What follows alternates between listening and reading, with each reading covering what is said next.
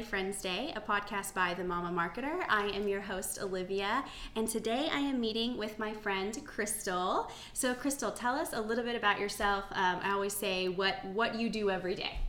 Hi, Olivia. Thanks for having me on your podcast. This is exciting. I've never been on a podcast before.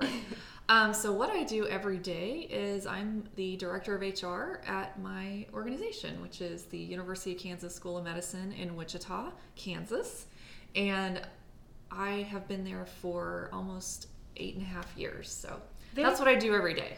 Very cool. And so people have pointed out that in most of my contacts that I have on my show, I always end up saying I knew them from church. So yes, this is another contact that I know from my church. Yes, So- that's right. we go to the same the same church, and her husband's on staff there. So that's that's how we met. So before anyone asks, yes, we met at church. most of my people are from my church.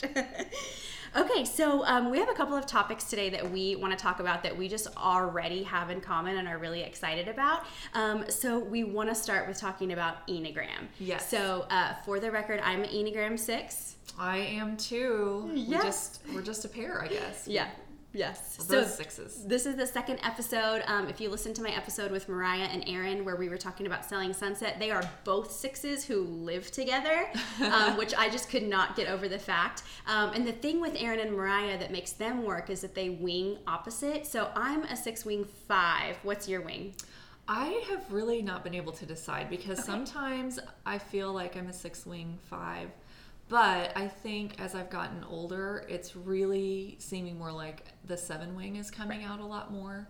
Um, at least that's probably what my husband would say. So yes. And I know that some people that have not been able to identify a wing actually end up having a really prominent subtype.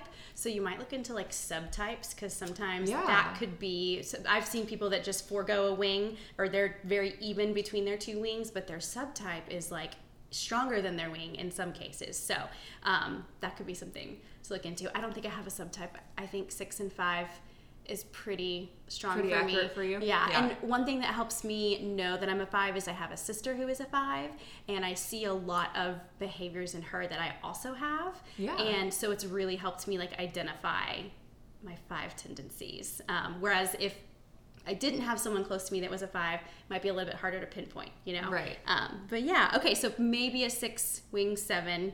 Um, so yeah, okay, so tell me a little bit. I've done a blog post about how I found the Enneagram, how I felt when I got my number, um, and then just kind of how I use it current day. Um, everyone knows I keep a list on my phone of everyone. If you if you even let your number slip one time to me, I've got you recorded. Like I've got you down. I know what you are. Because if we ever have a disagreement or if we ever have anything come up in our lives, I want to have that tool to help us navigate through it. You know. Yeah. Um, so tell us your Enneagram journey, how you found it, how you feel about being a six, and how you use it current day. All right. So I think my first exposure to Enneagram was actually through my husband. He's been working with a mentor for, I don't know, seven or 10 years, it seems like. And so he took the Enneagram assessment and then he asked me to take it. And he turned out to be a one. I turned out to be a six. Later, we took it again and took a different assessment version than the one we had already taken. And then he turned out to be a six, and I turned out to be a one. Oh, so funny. I don't know. I don't really uh, identify as much with a one as I do with a six. I can see some of it, um, but I'm definitely uh, agreeing with six. And I think probably the most striking thing about reading about my results and how the Enneagram explains who who I am is that idea of security. Um, I didn't see that reflected in any of the other assessments that I've ever taken.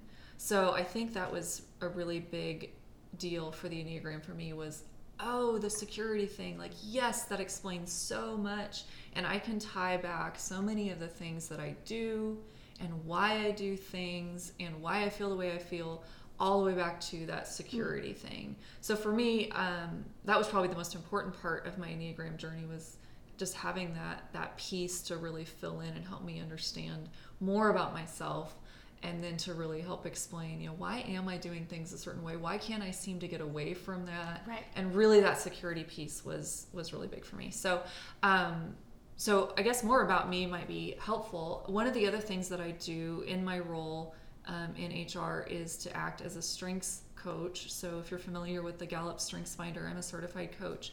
So I really appreciate the personality assessments. Um, you know, Olivia and I were talking before the podcast started about the MBTI, the Myers Briggs. Um, we obviously talk about Enneagram. Um, I'm really into the strengths uh, profile as well. Um, I've done the DISC assessment. I've done the four colors. I, I don't know, you name it, I've probably done it. Yep. um, I just discovered a new one called Working Genius. But for me, I really enjoy all of those things so much because it really helps me understand myself and it really helps me understand other people. So the way that I use the Enneagram specifically in everyday life is to really help not to type people or put them in a box, of course, but to go, oh, that's how you are. Okay, so what you're doing makes more sense to me, and why you're doing it makes more sense. And now I know better how to relate with you and what's really going to get you excited or what's going to frustrate you, maybe. Hmm. Um, so I think that's probably the best way to explain how I use it every day is really just to interact with people in a more effective way, whether it's communication or you know, how does this person need to be developed?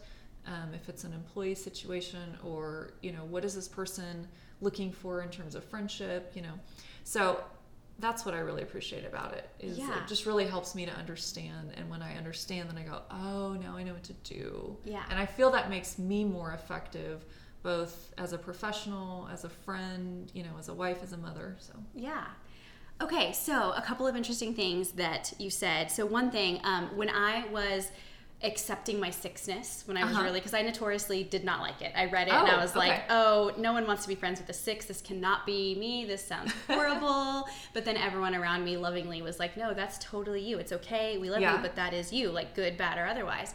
And so when I started, a way that I started trying to confirm that that was a six was I started looking at like things that happened to me in the past. Yes. And I looked at the way I reacted to them, and that's how I was able to be like, "Oh, you know," because you think of security I think some people would think of security as like money in the bank, job mm-hmm. title, spouse, maybe. Yeah. Um, for me, it was a little bit less tangible than that. Like there was like so many situations where like even just a partnership fell apart or just oh, little okay. things, and yeah. so I would look at things that happened in the past and the way I reacted, and that was like a filter. And so yeah, I was able to pinpoint like, no, this was the root of the thing, whether it was good or bad. Like yes. so, it was interesting to look back on past things and then now you can i can use it as a tool for okay i can react a couple of different ways how right. would i like this to play out type of thing so yeah i thought that was really cool um, and then okay so correct me if i'm wrong with the because you reminded me of something when you were talking about the um, strengths finder yeah. assessment I read in a parenting book that they have a teen version they of do. the Strengths Finder, yes. and so I'm wondering if you have done it because you she has a, a daughter about the same age as us, uh, 13-ish, right? Yeah, she's um, 14, almost 14 and a half now. Okay, yeah. so I'm, I'm wondering, I have had my kiddo take the Enneagram, um, but I'm wondering if you have used the StrengthsFinder with your teen and how it how it worked or I how did. Okay. So according to the assessment, you know, fine print, if you will, um, they uh, recommend you take it no earlier than age 10. Okay. So actually, I had Lauren, our daughter, do it when she was 10. Nice. Uh, she hasn't done it again, so maybe it was changed since then. Um, but she turned out to be dependable, organized, and caring because the one for teens has a different set of words right. that are your results versus okay. the adult version, which is, you know, there are 34 different themes. Um, I don't recall how many there are for the kids, but hers were dependable, organized, and caring. Cool. And since you know I like to spot patterns and stuff, and I have a weird sense of humor that, of course, she doesn't care for. it spells doc, so I told her she was my little doc. Oh, how cute! but she is. She, I mean, she's dependable. Not maybe so much now as a teen. Um, right. She's not as organized um, as she used to be. But when she was little, you know, she would like find something at the store that wasn't on the right shelf and she would go put it away. Oh my gosh, adorable. But she has always been caring, especially with her friends. Maybe not so much with me now, but with her friends, she is always making art for them mm. or she wants to buy them a gift. She's very attuned to her friends. That's um, really cool. So yeah, so yeah, that's a it's a good assessment to take. Um, you can go to Gallup website and, and find that i'm sure yeah because i know with the enneagram they they caution against taking it too early i only mm-hmm. took it because our family counselor was like Sean's mature enough that I think it would be okay, Yeah. but with the caveat of it might not apply in a few years. Their emotions are very strong right, now, so it could they could, you know, change Mm-hmm. answers potentially. And so I've just heard really good things about the Strengths Yeah. Finder for teens. So you suggest taking it, and you Yeah. feel like it helped. Okay. I think so, yeah. And Lauren did take the Enneagram. I think maybe Norm talked her into it, my husband. Um, and she is a five. Okay. And I think having talked to one of your sisters, Olivia, I would agree at the moment she's a five. yes yeah yeah yeah um, So- that introvertness is Yes. definitely real um, and it, it rears its head sometimes like we have looked back at disagreements that i've had with my sister that's a five or just Mm-hmm. like we have funny little family things that happen and usually it's because oh well sarah did a lot that day with us Yes. like we went to all the places Yeah. and then that evening And she had a peopled moment out, right? exactly That's what And Lauren so- says. yes peopled out. yeah and the, the thing about filling your tank with like your quiet time is so real like Yes. she does and i'm a little bit like that too like i sometimes have to just like fill my tank for something that like only i am into i deal with like Mm-hmm. Right. boys and farming and school all day sometimes i just need to like watch a reality tv show Right, and like i'll be okay at the end of it but i just need to like not think about Yeah. the And you know what? That's such a good point. I'm glad you said that because I feel like as a mom, you know, not that all moms are sixes or all moms are like us, of course, but you know, I think we really need to give ourselves permission to take advantage of those times because that's what we need. Right. You know, it's not selfish for us to take a little bit of time for ourselves. We're not shirking our responsibilities to our family when we do that. We're really making sure that we're staying healthy um, because I think it's so easy to slip into a place of unhealthiness. Yeah. And two, that time can look different. Like there are some times where I very much need to just like be alone in my room. Yeah. But there's other times where I like need to go serve. I need to go do something. Oh, yeah. I need to go like serve at church or like just create Right. something. Yeah. And so sometimes it doesn't necessarily look like um, a bubble bath with a glass of wine. Sometimes Right. it looks a little bit different, but Right. that's still fueling me. Yes. You know? So um, I agree. so, yeah, sometimes you need that sense of accomplishment Yeah. um, or that sense of, like you said, serving, you know, doing Yeah. something that's very others focused instead of me focused. So, yeah, I would encourage all of you who are moms out there or have any kind of caregiving responsibilities for others, you know, don't forget to take care of yourself. Yeah, especially in today's climate where they might be around 24 7. Mm. Yes. Um, which we were like that anyways beforehand. Like we already worked from home and schooled from home. But for a lot of people, this is really like going to the office and seeing people and Mm-hmm. taking care of people, even just getting dressed up for the office. Like I used to really enjoy that. Yeah. Um, when I worked corporate, that's been taken away from so many people. So don't be Right. afraid to like find what that refuel moment looks like for you and, and, and take the schedule it. I just read a quote the other day that was talking about time and it was saying how we never find time. You have to make the time. Right. You have to be intentional and prioritize it. So like you might not find time to read your Bible, um, but you have to be intentional. You have to just make it. Right. So um, it Yep. might be awkward at first, but it's definitely important. Um, okay, so the last question I want to ask you about Enneagram, um, how is it being married to a one? Oh my goodness. um, And I only see. ask this because I'm reading, I'm audible reading um, Becoming Us right now. So Yeah. I'm just super interested in not only all relationships, but specifically marriages Yes. and how the Enneagram makes them tick. yeah. So um, I mentioned earlier that we had taken the assessment a second time, and that second version kind of res- yielded the flip flop results. Um, I think that that has an impact on on our relationship uh, because I do see some of the you know because the classic thing for six is the fear. You know, I do see some of that in my husband, um, and I do see some of the one in myself. Um, but he's not the classic planner. so Mm, okay. in our relationship, you know, I'm the one who's the planner. Um, and so I think I, if you looked at it on paper, you would say, oh, a one and a six, you know, they're the same in those areas. Well, they're Right. really not in ours. um, so I think he does all his planning and all that stuff at work. And then when he comes home, he's sort of done with That That hat is off. yes, I think I think that's how it is. Um, but you know, we have a lot of the same values. You know, we want things to be a certain way, and I think that's probably something that ones and sixes have in common is there's just this sense of like right and wrong and Right. things have to be a certain way and while we may come from different motivations uh, so we were actually talking yesterday over lunch about um, getting things done and he has this you know i want to get things done so I can check it off the list. Mm. It needs to be accomplished. Right. And for me, I don't necessarily need the list to be complete for its own sake. Right. I want it to just be cleaned up so there's not a mess.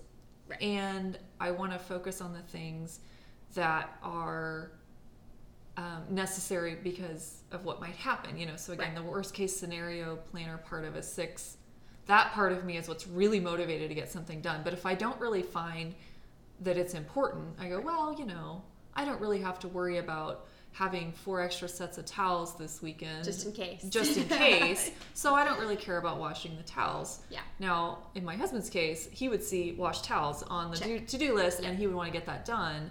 So for me, it's just more about I just need things to be ready if they need to be. Right. And if they don't really need to be, I can let it go. He sort of has the idea of, well, it's on the list, it needs to Has get to done. done. Let's End get it off the list. Right. So we have different motivations. We generally arrive at the same outcomes, Yeah. I think. Um, but yeah, I think that's just a little Really bit cool. about what it's like. So Yeah, it's so cool um, the concept of becoming us because it really is letting you see the beauty in every relationship. Like there are some couples where I'm like, and this is a um admi- admission I'm making, but there are some times where I see a couple and I'm like, I could never.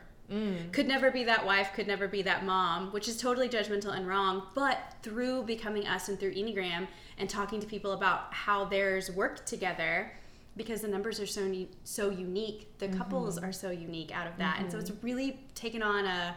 I don't know. It's just cool to hear what works in other Yeah. folks. Um, uh, so I had a suspicion that Norm was a really good partner for you, not just because you guys are married, but because I, I'm a six, and so that like fear thing is is is big. And um, I referenced Norm gave a sermon about the fear of man one time, Yeah. and I still go back and listen to that when I'm like having like a moment. Um, Mm-hmm. and I tell my fellow sixes or anyone that just speaks into existence that they do have that fear of like right. uh, just everything he talks about in that sermon fear of you know the appearance of things or the accomplishment of things like just the fear of the world judging you and stuff. So uh, that's one of my favorite sermons. And i remember i was like late to service that day or my family had gone to early service and i came to second or was serving Yeah. or something. And in passing like four people were like you need, you're gonna like this one. Oh. you need to listen to this one. To the point where i was kind of mad. Like when i saw where it was going i got in there and i was like these people these people and their judgments that i need to That's hear this fear of man. But then i listened to it and i've listened to it like Mm-hmm. twice that week i think. And i still reference it and send people there. So i'll link to it. Actually it's probably already linked in my instagram bio if i had to guess um, but i'll send that to you guys. But it is Yeah. like it's so cool that th- that being a big fear for me as a six and you as a six it's in there somewhere. And so it's just cool that he catered to that. And like i can only imagine how good of a support he is Yeah, and you know, I think early on this year, you know, because of course COVID is sort of top of everybody's mind. You know, I, I maybe after the first two weeks or so, you know, right when the stay-at-home orders started and all that kind of thing, I was really having trouble dealing with everything because the security that I need as a six and sort of that that locus of control that you want to keep in your life. I just was sort of having a really hard time dealing with that. And that's where I think maybe the more objective, rational, less emotional Mm-hmm. side of the one really came out in him because he wasn't worried about things the way that I was. Right. You know, I was going to worst case scenario planning and Yeah. kind of extrapolating and going, oh my gosh, this is what's going to happen. And ah, yes and I, so I think back to your question about, you know, how does it look in our marriage? I think a lot of times he helps keep me grounded. Um, and then, yes, my my feelings get validated, and he will say, you know, whatever, you know, I That understand you feel that happen. way, but if he doesn't also feel that way, that kind of helps me go, you know, some of this is really just me and how I'm choosing to look at the Yeah. situation. Um, and so I think while, you know, we are similar in a lot of areas, so we don't clash a whole lot. Um, those small differences, I think, just really help keep us balanced and, and Yeah. together. So, um, very cool yeah, I just wanted to share that. Yeah, and two, I think a lot of the things like when you were talking about the list and and and the towels and that type of thing. I think anyone listening, I think this is actually just an example of a really healthy six. Um, so I think it sounds it very much to me sounds like you're in health in that like yes, we could need extra towels, Yes. but that doesn't justify me washing every single towel Right. in the house for the next two days. Um, Right. So yeah, I, t- I always give the example of like when your husband brings people home from for dinner and surprises Mm-hmm. you. There like used to be a time where like unannounced guests and all that type of thing used to super stress me out. But now I have an emergency meal I just keep in the back of the Mm. Oh, okay. of, of the pantry. And if that happens, I whip that up, and I just I don't have to give breathe give it life and take over. Like, what if this happens every day? Oh, you know? see, that's perfect. There you go. Norm would never do that. He doesn't like surprises. He would never spring uninvited guests on me. So I can sit secure knowing Yes. that I never have to be prepared for that possible scenario. I always tell my friends, like, as much as I want to be the person that's like, come by anytime, if you Oh, want me to have no. real pants on and like a bra, then Uh, you need to give me a few minutes heads up. Yes. We have had we have had the same person who will remain unnamed come by our house on two different occasions, several years apart, in fact. unannounced. And incidentally, unannounced, both times, I was not um, presentable. yes. And the one time they stopped by the most recently, they said, Oh, I was just going to come right on in. But we keep our doors locked because we care about safety. And I am so glad because I was not presentable in the least. And I don't need that happening in my life. So, yes. but yeah, so yeah, you're you're totally welcome. But you gotta you gotta give us a heads up if right, you expect don't just drop by my house. yes yeah we saw a commercial one time that was talking about door pants and it was this concept it was a goofy made up product but it was like having pants by the door Oh, yeah. just in case someone comes you can put your pants Yeah. on real quick and everyone in my family was like oh door pants like we like legit that thought was a real idea. we thought it was a good idea and then we were like oh they're making fun this commercial is making fun of people like us like anyways so really funny um, okay well thank you for sharing about you Sure. and your spouse and your daughter and your family and just kind of Yeah. how it ticks um, and how enneagram can help us with that um, so i know you talked a little bit about myers in the beginning but Mm-hmm. um, so you kind of told us what it is i'm curious because you have used them both in your career in your professional role and so i'm just curious to you so many people will ask me like what is enneagram? Is it another one of those personality test type of Yeah. thing so i'm just curious to you someone who has used i've done myers but i was telling her earlier i don't fully remember my results. I couldn't tell you as much about it as i could about enneagram. So i'm just curious from your perspective how do they compare? How do they contrast?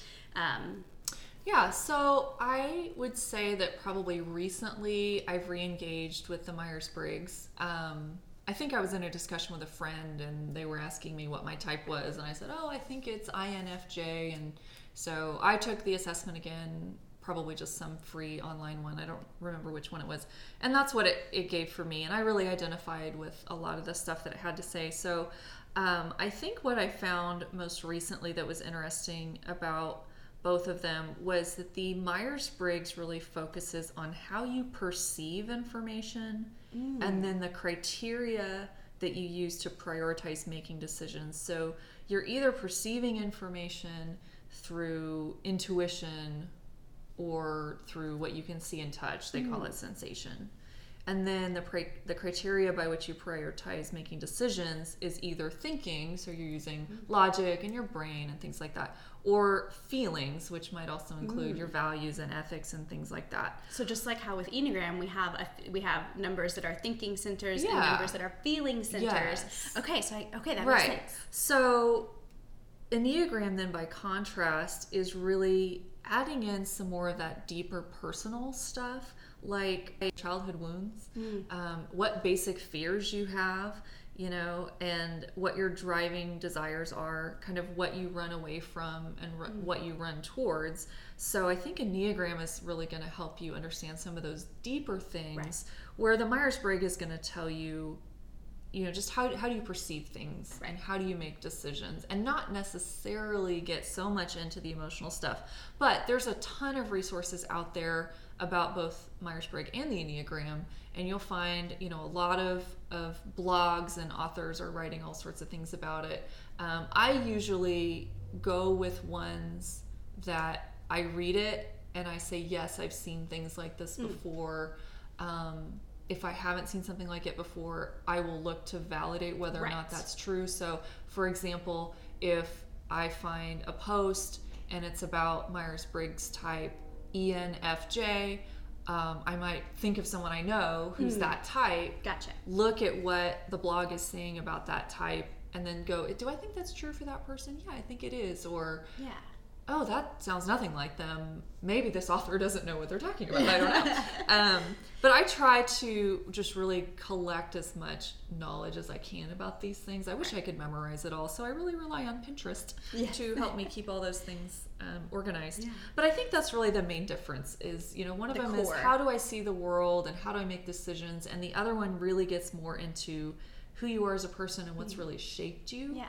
Um, but I do think that there are similarities in the sense that both of both of the assessment types can help you understand well what's important to you or what's important to that other person of Mm. Right. course if you're talking about someone else Yeah, so it sounds like they'd be a really good actual complement to each other because Yeah. one is the the way that you are, why you do the things that you do, and the and the other one and, and Enneagram is just like if you're ready to go to that deeper level Right. on why I behave a certain way, Right. You can unpack some things. So it Right. sounds like the two could work really well Yeah. together. Um, so that is really interesting. Okay, Yeah. now I'm like I gotta go retake my Myers and Yeah. figure out what I am.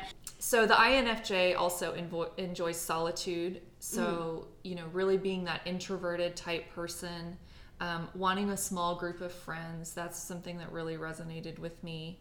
Um, Kind of that quality over quantity type yes, of concept. yeah. Yes. Another interesting thing, which I don't know that I see this reflected in the Enneagram, so I think this is something unique that the Myers Briggs typing can offer.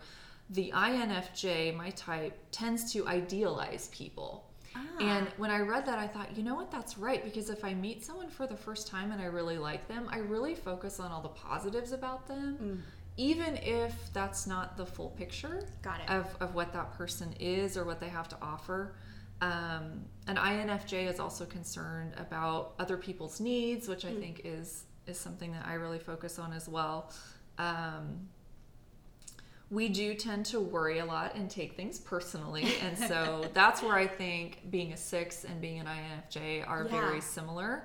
Um, I do express my feelings more readily than maybe some of the other types do because really I want to be known by somebody else. I do have to trust you. I'm not just going Right. to open up to just anybody.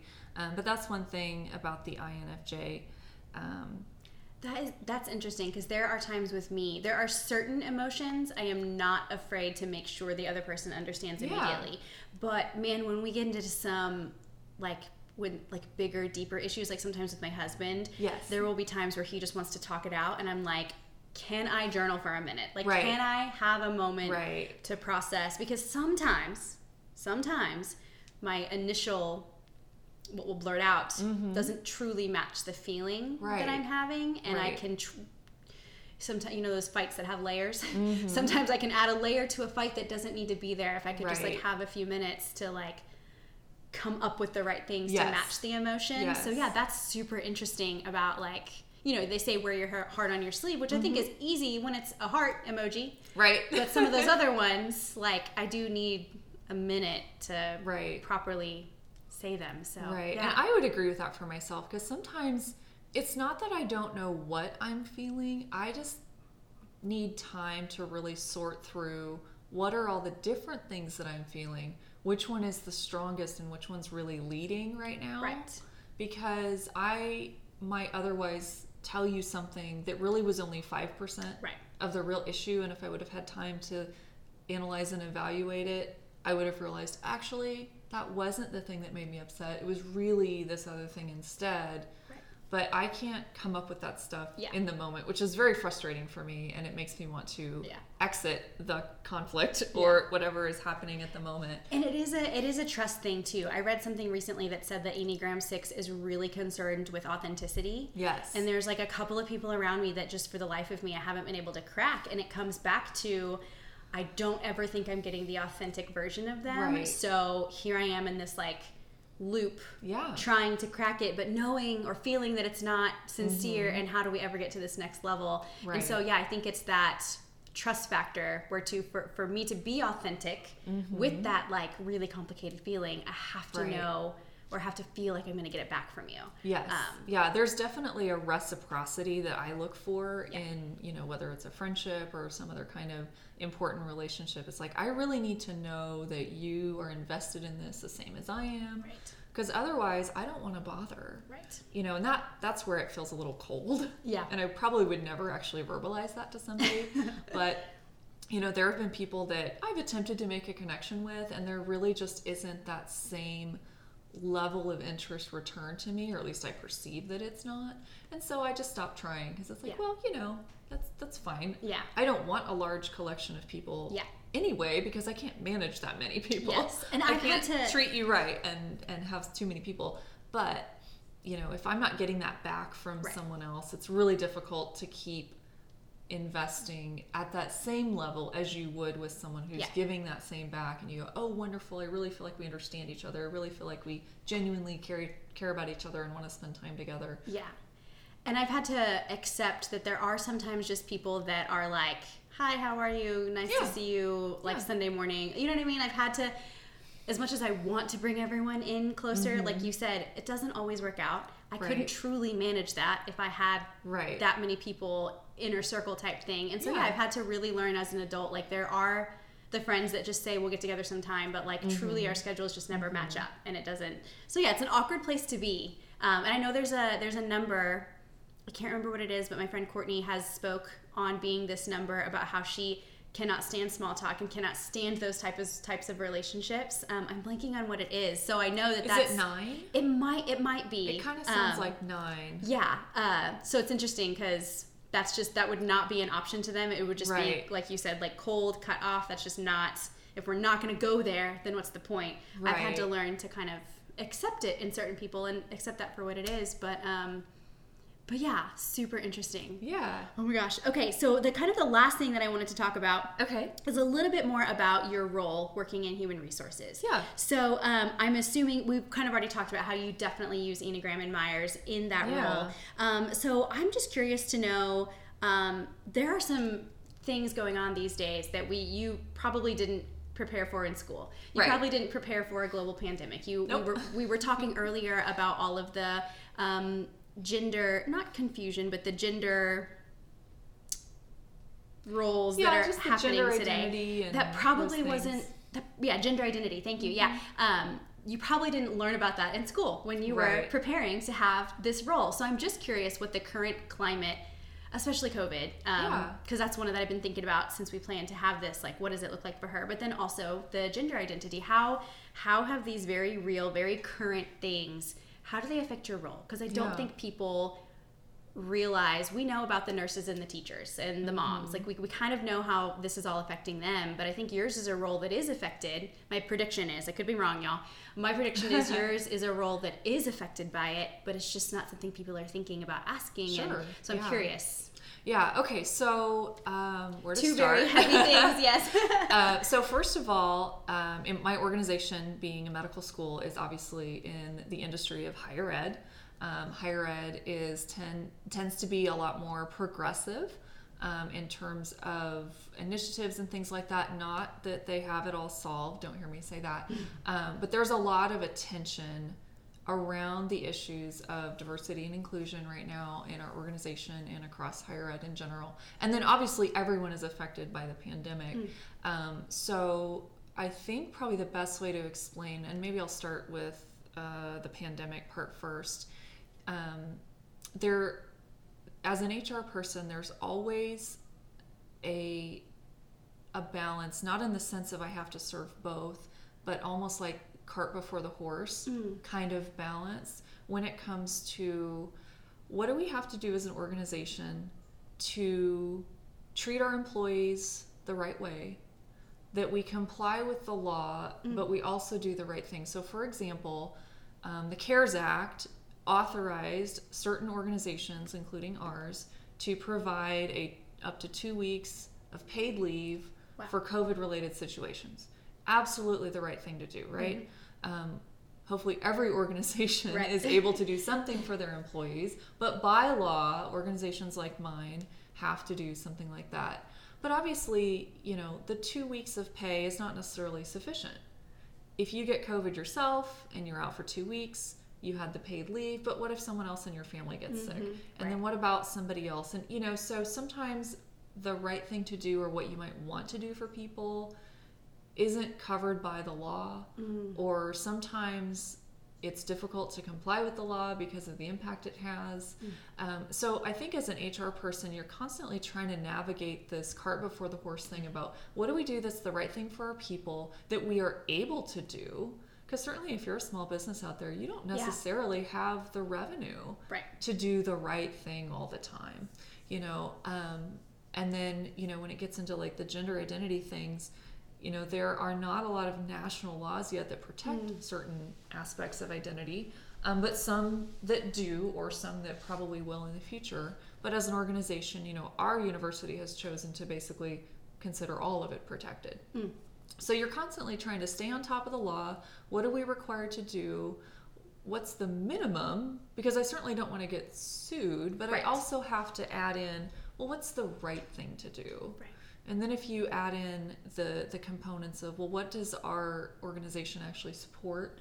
What are current leaders willing to do? Some current leaders are progressive and they want to do a lot of stuff. Other ones, not so much. So it's this really interesting mix of, you know, a good HR person always wants to treat the, the employees appropriately um, and not just make it about these are the rules and you have to follow the rules and we're not required by law to do that. You know, that's not the approach that I've taken.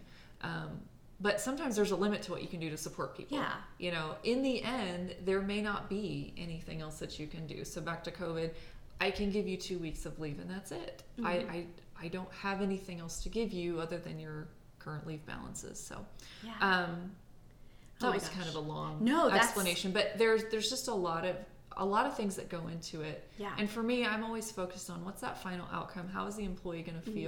You know, I discovered earlier this week that with that two weeks of leave um, scenario, there were certain like fine print details, Mm. and because they're sort of there in the fine print, you kind of gloss over them and you don't really highlight those things to employees. And then I realized, oh no, this makes a difference. that actually made a difference for this person. It didn't for everyone else, but this one person, it impacted them differently. Yeah. So I had to go back and explain it, and I'm so sorry. You know, we didn't point this out in the first place. Yeah. It was there in the information, but who reads everything Right. that they're given? no one.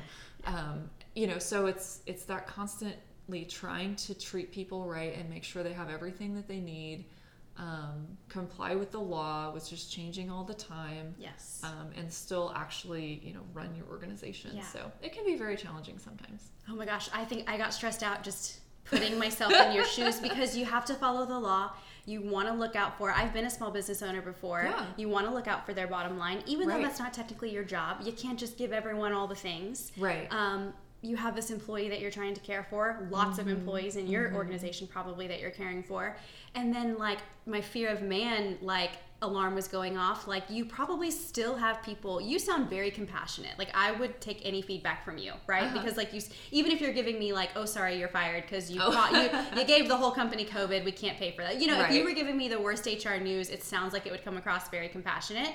And so, but even that though, like you probably still have people that aren't happy Oh, with absolutely. a decision or something Right. that you've done and it's almost like you are kind of the scapegoat like for the laws that get passed down It can the be, rules yeah. that get passed passed down from your superiors you're the one that actually has to look the end line employee in the face and say like we're not going to cover that or Right. this was an issue like that sounds incredibly stressful. It is. It, and you know um, one of the things that i have to do to kind of stay in that healthy place is to keep myself from ex- accepting too much responsibility you know so that was actually a, a great example that you just gave. For the law that i was just referring to about the two weeks of leave um, one of the reasons you can take this leave is if you have a school or daycare closure ah. due to covid for a child not an mm. adult, a ah. child. We have one employee who has an adult for whom she's the caregiver, mm. and at a certain point, the adult day service closed mm. due to COVID, Gosh. and she wanted her two weeks of leave. and I had to inform her, I'm very sorry, but that Yeah. doesn't apply. Yeah. So sometimes, yeah, you do feel like, I mean, you have to be the bad guy, but you feel like you are a bad guy. Yeah. When in reality, you're just the middle person. Right. You're, You say, yeah. this is what it provides for, and unfortunately, your situation doesn't provide for it. Now, there was a different. Um, there's a different law that applied to her situation. It just didn't allow for paid leave. Um, so in her case, the Family Medical Leave Act Mm. Right. covered her situation. It's not like she wasn't allowed to take any kind of leave. She just wasn't getting, you know, the free COVID Right. leave for two weeks. But you're right. You know, people are looking at you and they're mad at you. Right. Um, so sometimes it's hard to not take that personally. Sometimes it's hard to not accept all that responsibility. I would Um, internalize. I would internalize that. For Right, Sure. it's very difficult. And you know, that employee wasn't happy and she had some nasty things Mm. to say and acted as if I authored the law myself. Right. It's like, well, I didn't. Um, you may write your congressman if you would like. you know, I don't really know what else to say. Yeah. Um, but yeah, it's you know, and, and my personal brand of HR is to really take care of people Mm-hmm. as best as possible, inform you about all the rules and all the laws and all the things that you can do. But at a certain point, you know, you can't just have everything. And Right. so, you know, Yeah. trying to convey that in a compassionate way towards people Yeah. can sometimes be difficult. So we, ju- I just got a phone call before we started recording that Yeah. a family member of mine was exposed to COVID, and they basically Oh, had yeah. to cancel all of the Thanksgivings. And there's multiple adults that will have to tell their bosses what's going on in the next couple Right. of days. So speaking to those people or anyone listening that works at a company that has an HR, or even like I know businesses that can't afford an HR department, but there is Right. very much someone that's taking on the HR role. When I had a business, it was me. I had to do payroll, I had to do Mm-hmm. HR, I had to do background checks. I also had to deal with like client work every day. So, regardless of the size of the company, as an HR professional and the current climate, what is something you would want them to know? Like to my family members that are about to have to go tell their bosses, I was probably exposed. Yeah. Like, what is something that you would want that person to know before coming into your office and having to give you some news like that? Oh my goodness, what a big question. Um, I uh, probably the best thing I can say is that not everything applies to everyone. You know, so I mentioned the two weeks of leave. That's part of the Families First Coronavirus Response Act. It doesn't apply to literally every employer. But sometimes people hear about things in the news Ah. and they go, hey, hey, I heard about that two week leave thing. I was listening to a podcast from this lady named Olivia, and they mentioned there's leave and I should have leave. So I guess what I would encourage an individual employee to do is if you're going to go in to whoever it is, your management, the HR department, whoever it is, if you think that you're entitled to something, do a little bit of research first, find out if that applies to you, because otherwise you'll go in possibly with the wrong expectation, or you won't know the right questions to ask. And, you know, frankly, not every manager is very well informed. Many of them are poorly informed. Um, that's why we have so many lawsuits sometimes, is because they didn't know and they got them their companies in trouble. But you know, if you're going to go in and say, "Hey, I need leave," it would be a good idea to do a little bit of research, figure out do they have to do anything for me? Right. If I think that they do, am I sure that my company is one of the companies that has to do something like that? Um, you know, I had an employee email us yesterday. She saw something in the CARES Act about tuition reimbursement, and she said, Well, I want to sign up for that because that would really help me. Well, we don't actually have that at our organization. It's just not something that we have Right. elected to do. So sometimes people hear about laws and they go, Oh, yeah, Right. they can do this, they have to do that, they're not allowed to do these things.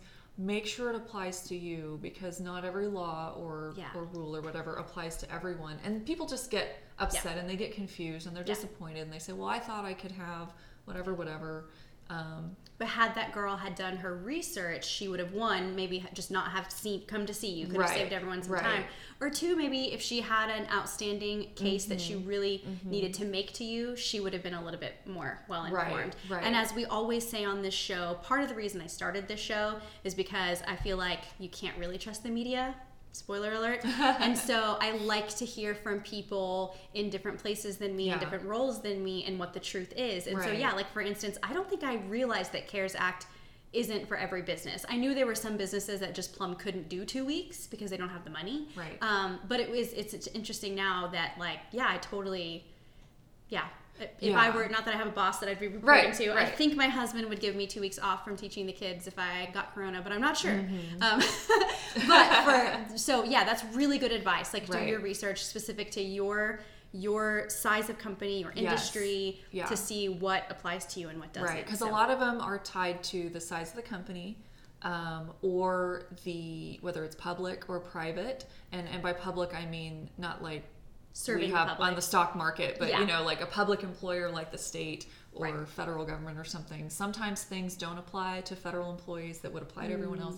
So you really have to be very precise Right. about what's the law that I'm talking about, who does it apply to, and who does it not apply to. And then on the flip side of that, not just trying to figure out, oh, is this going to apply to me, but does my management even know about this? Yes, Because yeah. a lot of times they don't. You Yeah. know, I was talking to a friend and they were saying something about a personal situation, and I said, well, you know, that qualifies for family medical leave. And Mm. they indicated that their supervisor had told them they weren't going to be able to take leave. And I was like, well, no, that's family medical leave. They can't deny Yeah. that for you. If you qualify and you're eligible, Yeah. they can't deny that. So really, sometimes it's it's also equipping yourself to know Mm. what your own rights are, Yeah. um, not just what your rights are not, Yeah, and I think it's okay what to you're give. entitled to. Yeah, I think it's okay to give your HR person some grace. I'm not just saying that because Crystal's my friend. I mean, you just heard her say how quickly the laws are changing. Right. So if you go into a meeting and someone isn't aware of a thing, it's okay to be like, why Right. don't you look into that and I'll come back at another time and we can discuss. Like if they're completely just floored and don't know what you're Yes. talking about, I think it's okay to give them time to look into it um, rather than bang down the door and demand at that moment. Right. And, and there, yeah, there are so many, and I keep saying laws, maybe laws isn't always the right word, but there are so many laws and rules about everything. You know, you can't possibly know all of it off Right. the top of your head as, as an HR person. Um, last year, at the end of the year, um, I was trying to assist one of our employees with their retirement contributions. And they are employed by another employer as well. They're employed by us in a part time capacity. And we were trying to answer the question how much money can you contribute by the end of the year? Yeah. It came down to the afternoon on December 31st oh gosh. before we finally were confident and nailed down the answer that yes, he could in fact contribute more to his retirement contribution or his retirement account to the tune of about $10,000. Wow. So it was really important that we answered this question. But, you know, it took a lot of research. Yep. Um, and so, again, if you go in and ask your company, you know, about the answer to such and such a question, you know, do a little bit of research yourself. Try to get some context about, you know, am I even asking the right question? Is this person going to know? Are they going to be the kind of person who's going to go find out if they Right. don't know? I looked up chapter and verse for this employee because I wanted to be confident that if I said yes, you can do ten thousand more this year, that he wasn't going to get in trouble with the IRS. Yes. yeah. Okay. Well, this is was really awesome. thank you for having Um, me. Yeah. So I just want to close out with a couple of things, guys. Um, you can find this podcast. Hopefully, you're already listening to me on Podbean. I'm on Apple. I'm also on Amazon. Um, as always, you can find me on Instagram and Facebook at the Mama Marketer. Definitely head over to my Instagram in the next couple of days. This is going to be dropping on Black Friday. I've got another giveaway that I'm planning on doing. Um, I'm partnering with our mutual friend Mickey. She has an online boutique, so I'm going to be giving away a gift certificate to her boutique. So check that out. I'm trying to do all like friends or local type businesses for this kind of like shopping season. So check that out. Um, and then next week on the show, I have my friend Alicia. Um, she is a like like what do you call it? Not Michelin star, but she has been trained at like a, a culinary academy in New York, both her and her husband. And uh, he works as a professional chef here in Wichita. They're getting ready to open up their own uh, business and everything. So she's going to come on and talk to us about entrepreneurship in that realm and hopefully give me some cooking tips. So um, tune in to that next week. All right, guys. Bye.